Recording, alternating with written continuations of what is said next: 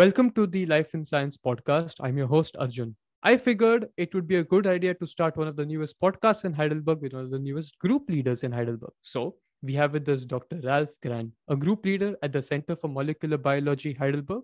His lab focuses on mammalian gene regulation. We hope he has a great experience working here. Welcome to the show, Dr. Grand. How are you?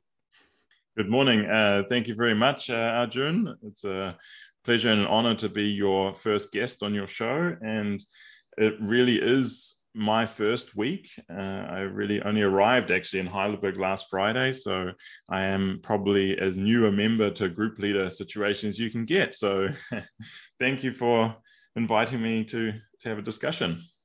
Yeah, we are absolutely thrilled to have you. To start off, did biology and life forms interest you right from your childhood?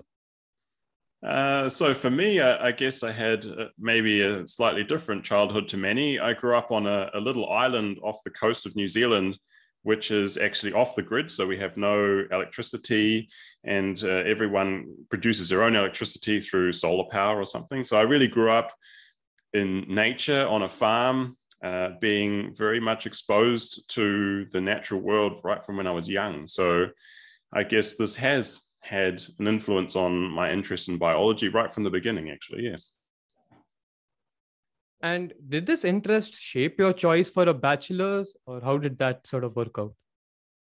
Yeah, so actually, during my upbringing or growing up on this island, I tried many different jobs. I think I uh, explored, I don't know if that was because I had an interest or because things were available and opportunities became available. I always enjoyed uh, taking opportunities along the way. So I worked on, on boats, I worked in uh, factories, I worked uh, uh, helping out building houses, all sorts of, of stuff, I guess, which is associated with um, the, the island situation as well. Um, so I guess choosing the, the biology bachelor's degree uh, came a little bit later after exploring different options. First, I actually studied uh, a certificate in automotive engineering and then worked in an engineering firm for, for six months before I really decided that that was not really something I envisaged as being my career and then re-explored what options were available and then it really became attractive to me then to join university and study biology. Are there any aspects of your engineering background that have helped you in your career in biology now that you look back? I think it has actually, because for me, engineering was always breaking down a very complex system into individual component parts and then either learning how they work and then putting them back together again. And I think in a way that's that's how people address scientific questions and, in biology as well. We want to try and understand how cells work and how they might respond to the environment and how they develop and grow from a single cell into a multi-cell organism. All these things are kind of learning how they function by breaking them down or trying to break them down into component parts and and learning how they work together to develop an amazing organism. Uh, so this is obviously on a different scale. You can't compare a living cell to to a, an automotive engine or something. But uh, I think maybe the way that you would approach or think about these questions maybe has been a little bit shaped by my interest in engineering at the beginning. You had mentioned in an earlier conversation that you had started a company during your PhD. Could you maybe talk a little more about that? This was really started out with we were in the lab working long hours trying to grow yeast cells and you needed to monitor their growth and then induce them or harvest them at a very particular growth stage or phase. And so we were sitting at a, at a pub, actually, having a beer with a group of friends and discussing how the technologies we use for this are very old and, and limited and not very flexible. And so we got together and tried to design and find a better way. And this really evolved into a cool collaboration between physicists, chemists, computational biologists, and us as, as really biologists in the lab doing the experiments. And we built up a company uh, called Liphonics, which was trying to monitor life with electronic devices and bringing the idea of connecting everything together into these systems. So you're using now a way to automate, uh, automatically monitor the growth of cells and be able to read this information anywhere on the go from your cell phone from at home. So you didn't have to be in the lab 24 7. You would be told when your cells were ready to harvest effectively. So this was uh, also a very exciting opportunity, uh, which was actually fostered and supported by the university as well to develop and build and uh, try and shape a product, which we managed to do right from the beginning, conceiving the idea, designing, developing, manufacturing, and actually global distribution. Uh, and sadly, this current pandemic situation has made it difficult for the company, um, but it was an exciting uh, project to be part of. That sounds really interesting. Uh, moving on, what factors do you think play a role while selecting a place to do a postdoc compared to a PhD? Yeah, so I think ultimately the underlying aspect for both parts is you want to try and find something you're really interested in. So find something you're passionate about something you feel that you could really work on and and build your skill set and your knowledge base over extended period of time. But there are i guess some aspects that might be considered when you try to choose. So for phd you might have you know maybe more local opportunities or you, you might want to go internationally. Maybe this is an important thing to to consider. In this case maybe the the lab if it's a junior lab versus a, a, established lab is, is not so important to to consider. You're really just excited about the question. I would say that maybe going into a postdoc it is important to consider if you want to carry on an academic career that you go to a lab that has the resources to really drive the experiments and the project you want because it is ultimately very important for you at that stage to have publications and uh, get some nice visible publications for you to progress in academia. But again, uh, um, I think in both cases, the emphasis is on choosing something you're really interested in, and also maybe in a group or an environment or a place in the world where you are you are interested to study.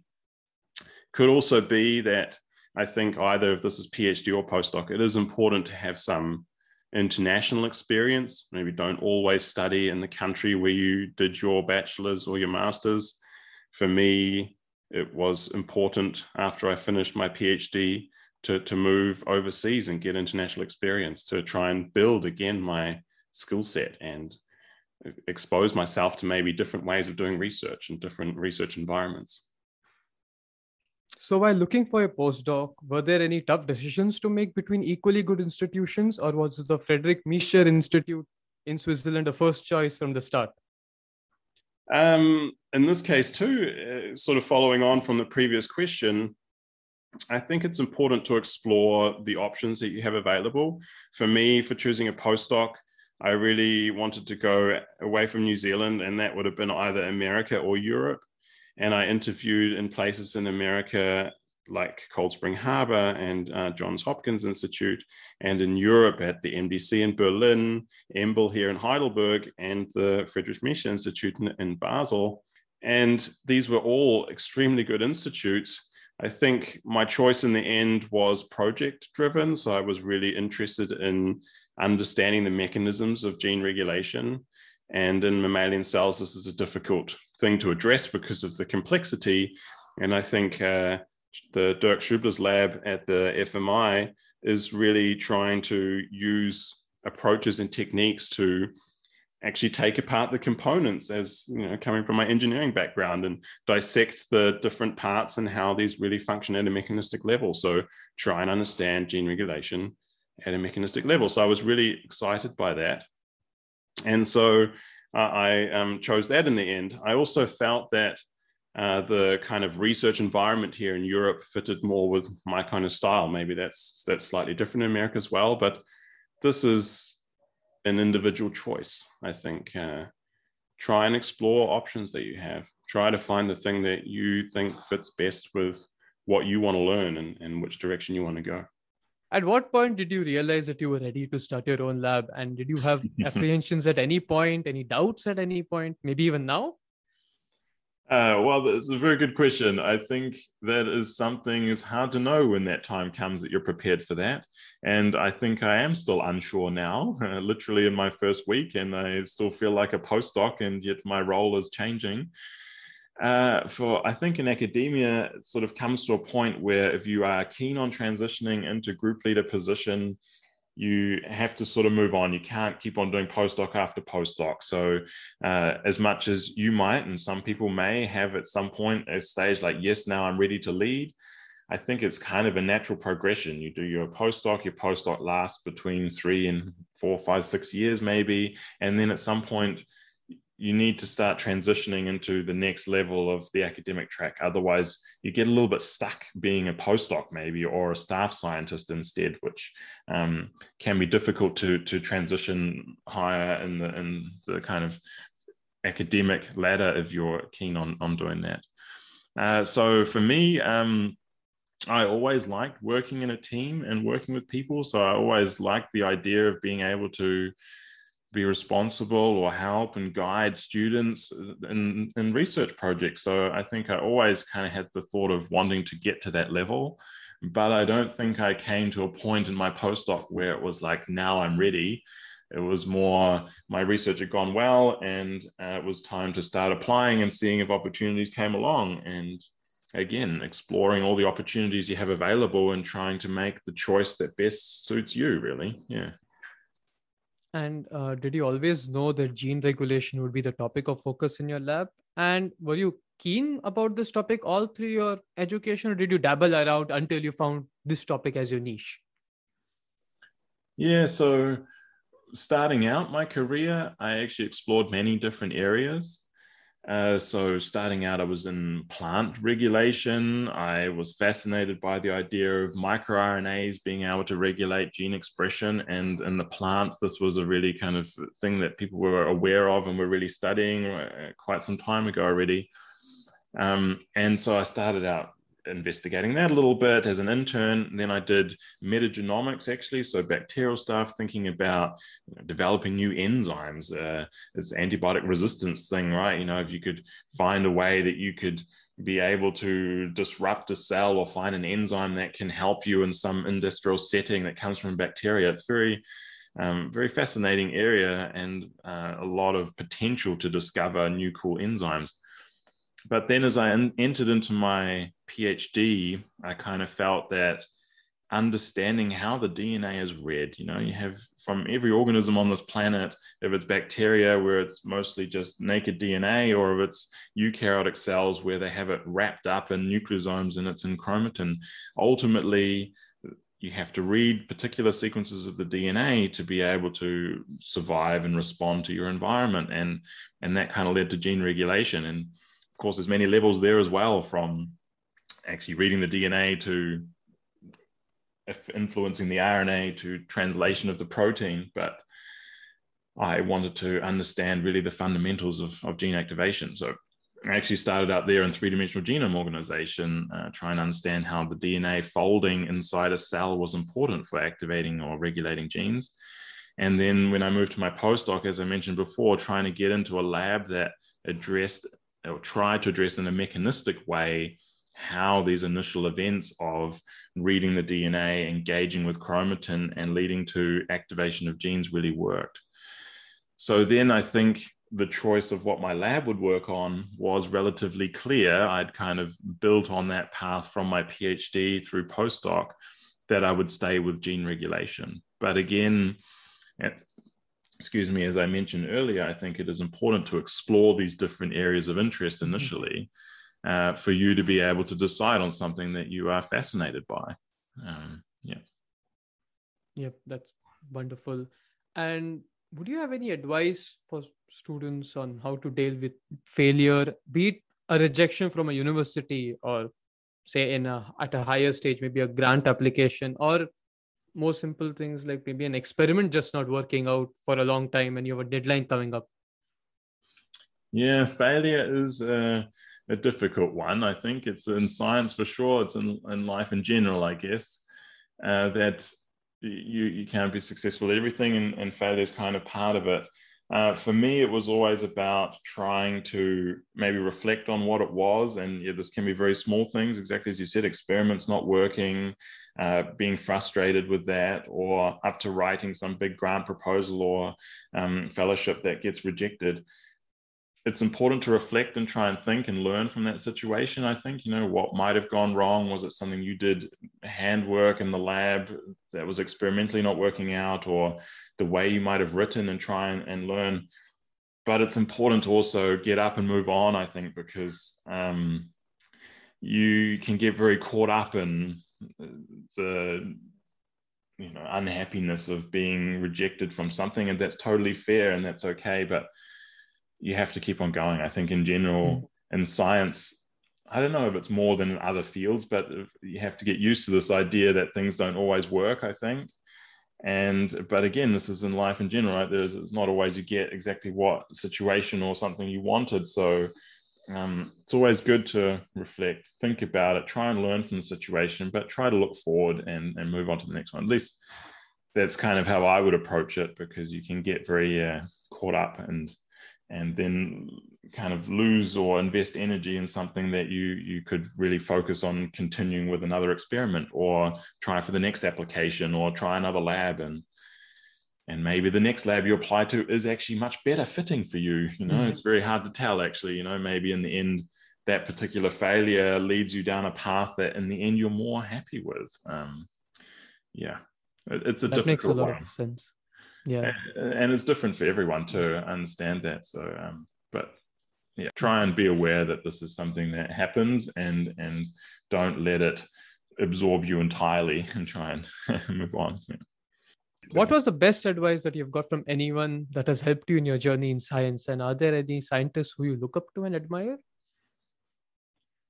Yeah so the some of the best advice i think i got was uh, to just try and continue being yourself. Um, I think you can be misled or misguided by seeing people being very successful at focusing on a particular field or doing something in a particular way. And at the beginning, you are taught a lot how to present things and how to write. And, and there are a lot of things that you need to learn. But ultimately, I think it's important that you take your uniqueness and how you approach things and how you then ultimately present and, and write grants and, and things like that. So make sure that you are sticking to what you're interested in and do it in a way that you want to at some point. So um, this probably becomes then more critical as you go on. At the beginning, you're learning a lot, and then you kind of keep on learning continuously, obviously, but you have to then define your own research area and your own thing. And then being yourself or knowing what you want is very important and focus on the research i think so mm. again coming back to maybe the question about failure you know it's it's hard an experiment doesn't work and you can get frustrated about that but try to understand what the problem was and move on and it's really ultimately you can do a lot of things around research and science and academia but ultimately it's the research you get recognized for you know so the PCR doesn't work, try to work out why that was and do the PCR again. Try to focus on getting those small things to work. And then it's the research you publish and how sound and vigorous you've done that and how nice it looks that really advances you in academia, I think. So um, be yourself and, and focus on the research, I think uh, were good points that I were was told at some point, you know, also struggling with experiments or, or different aspects of what I was doing. And um, they helped me, I think, definitely. And for scientists I look up to, I mean, it's the visionaries, I guess. Darwin, I think, is one that completely changed our way of thinking about the natural world and and biology ultimately in that way. And that's that's amazing. And I've always been interested in many aspects of our planet from you know, the physics and the chemistry and the universe and how it all works. So I guess Einstein and Hawking and those people fit in there as well. But I also have the mentors I've had are also been very inspirational to me. And actually, that maybe comes back also to the question about where you would choose to do your PhD or your postdoc. And if you have these choices, and I think then it's important to look at maybe the mentor that or the group leader of that lab and see kind of what their path was or what they've achieved and and what their morals are and how they try to try to push science forward. Um, so I've been very lucky having kind of mentors that were very supportive and and helping me and trying to shape me and get me to move in my direction, you know, in my own way. And um, this is very important, I think. Yeah, that's really nice. And uh, could you share any experiences of serendipitous discoveries or instances where thinking out of the box helped you tackle a scientific problem? So this is the cool thing about being a scientist. I think it's always about thinking outside the box. You know, you have a set of data and you have to try and think about it maybe in a different way to how someone else has done. So I think actually it's hard for me to isolate individual events where it was that I looked at something in a unique way and it was just completely clear and it wasn't before. But thinking outside the box and trying to approach questions, uh, data analysis, uh, making experiments, and developing new techniques. Uh, this is very important and very rewarding as well. Um, one of the recent ones was when I was at the FMI, we had a, a kind of a, ca- collaboration between three postdocs, so me and two other postdocs. And it was really our own initiative of saying, okay, look, here's a very interesting question. This has not been able to be quantitatively addressed before. How can we take our knowledge and maybe what's available and try and identify or, or develop a new assay to be able to ask these questions? And that was very rewarding. It wasn't like maybe a straight away in that moment this is the solution but de- developing this with these other postdocs over a few months and then it was clear that this was really going to lead into some new insights that was a um, very cool thing to to experience yeah. So also sort of in continuation to that do you think your approach towards a scientific problem or idea has changed with an increase in experience uh, definitely, uh, my way of thinking has evolved. Uh, I'm sure this is true for anyone.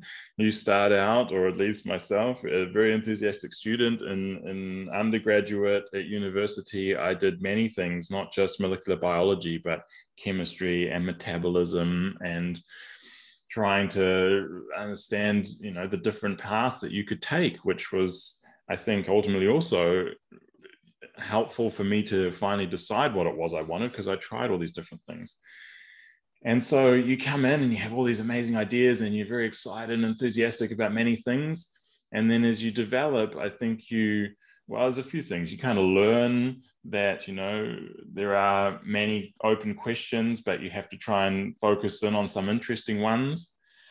And you see that, you know, there's um, many people working on many different areas and so you have to try and find your niche again. And so definitely i think you get your thinking of science matures. Um, you kind of realize that there are many different questions but you can focus on some are some more important than others. And this is yeah important for your your development during your kind of as you go from undergraduate all the way through to postdoc and starting your own lab. So for me, starting my own lab now, I think that you have to focus in. And so you maybe can't be overly enthusiastic about all topics anymore. But I also don't think that limits your I, generating new ideas or, or new thoughts because you've just been kind of trying to do it within that space in which you're interested in now rather than maybe on all different angles what do you think are the challenges that have come with starting a lab during COVID and the situation that we find ourselves in? And do you think your experience as a postdoc during COVID has prepared you better? I think it is definitely more challenging to start a lab during the COVID times. Uh, it is hard for me to comment in detail, as I said, being in my first week now. Uh, so it definitely seems that the institute is on reduced function. There are some things that are maybe not so readily available uh, to do with you know, PCR and gloves because this is used for the global pandemic or, or largely used for them. But I'm not sure, it's hard if my experience as a postdoc has really prepared me for it because we realize these things, of course, now in the last two years being a postdoc, that this pandemic was influencing the way that we could work but then you kind of when you start your own group and you're responsible for all the setting up of the the lab and getting things running this is a another level i think on on what you need to be able to compensate for and, and accommodate during these times. So um, i'm not sure my postdoc prepared me. Uh, I'm sure that starting the lab will be more difficult, but uh, we kind of I take the challenge as it comes, and I, I think it's going to work out well. So uh, maybe ask me again in a year or 2 mm-hmm. and I'm probably going to be um, crying and disappointed and and having everything fail. I hope not, but I hope that doesn't happen either. I think it'll be all fine. uh. So, what qualities do you look for in students who would apply to your lab? Especially in cases where a student is very enthusiastic but probably hasn't worked with the model system or the methods before so enthusiasm is always great. I think it's it's great when students come in and we had a short discussion before we started this, you know, just to talk about the different cool uh, experiences and topics that you could approach.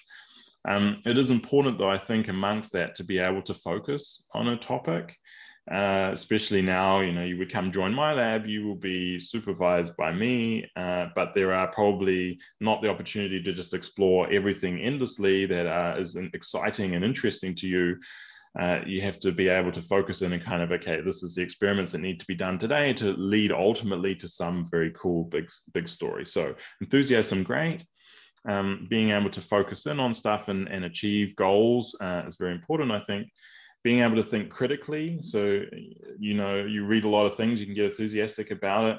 And when something is published in, in high impact journals, you might be thinking that this is how it is. But I think actually, at any stage in your career as a scientist, it's important to be able to think critically about a topic, um, take a different angle, a different approach on thinking about it. And so, don't be coming from a lab where you've learned about a particular way of gene regulation or something and be thinking that that is the ultimate way. Um, I would say in biology, it's probably one of the cases, and maybe this is other scientific fields too, but there are many exceptions to the rule. There are many different models that do things in certain ways or different systems that have a certain. So uh, there is never one answer to something. So being critical and being able to think about things from different angles, I think, is very, um, very important. And also, I would say hands-on experience. So um, you know, having studied for me, it was also something I tried to do even in my undergraduate. I did these kind of summer internships, which meant two, three months in a lab, just gaining experience with molecular biology techniques. And this doesn't really matter DNA, RNA isolation, PCR, many different things that are very transferable between different models, you know. Um, but it's very useful to have someone that's had a bit of this experience and not coming uh, from just having done all the theoretical and then not really knowing at all how to how to run things in the lab. But again and, let's see i will be mm-hmm. hiring my first students in the coming months so. Yeah. yeah. Continuing on that i presume you have open positions for students wanting to apply for a rotation or a master's thesis or maybe a phd position. And could you give a glimpse of the experience for a student so I do. Uh, I have a number of open PhD positions at the moment, and for masters and interns, always uh, happy to talk to anyone that's interested in, in coming to my lab to, to study gene regulation. What my ultimate or what I will be starting out on is, yeah, I'm going to do gene regulation in mammalian systems. So we use uh, mouse embryonic stem cells these are a system where you're able to very rapidly turn them into different cell types, so neurons or, or muscles. And this allows us to try and study this, these gene regulation mechanisms in distinct cell types and also how, how they change during differentiation. And my initial goal is that to follow up a little bit on a discovery I had during my postdoc. So I found a transcription factor. So these are proteins that engage with particular DNA sequences and they're involved in, in reading and initiating transcriptional activity. And I found one of these proteins that is very unique in the way that it does it, that it can really work on its own almost. It doesn't require many other factors in the cell to be able to activate a, a gene and turn it on. So I'm going to use this as a tool to try and identify the molecular components and mechanisms that are involved in this process. And so there's projects for PhD will be around really trying to uh, take this factor, identify the components that it works with and how those, the, the mechanisms behind that work to activate. And also looking at how genetic and epigenetic variation might guide where this factor is going and how that might influence um, cell types.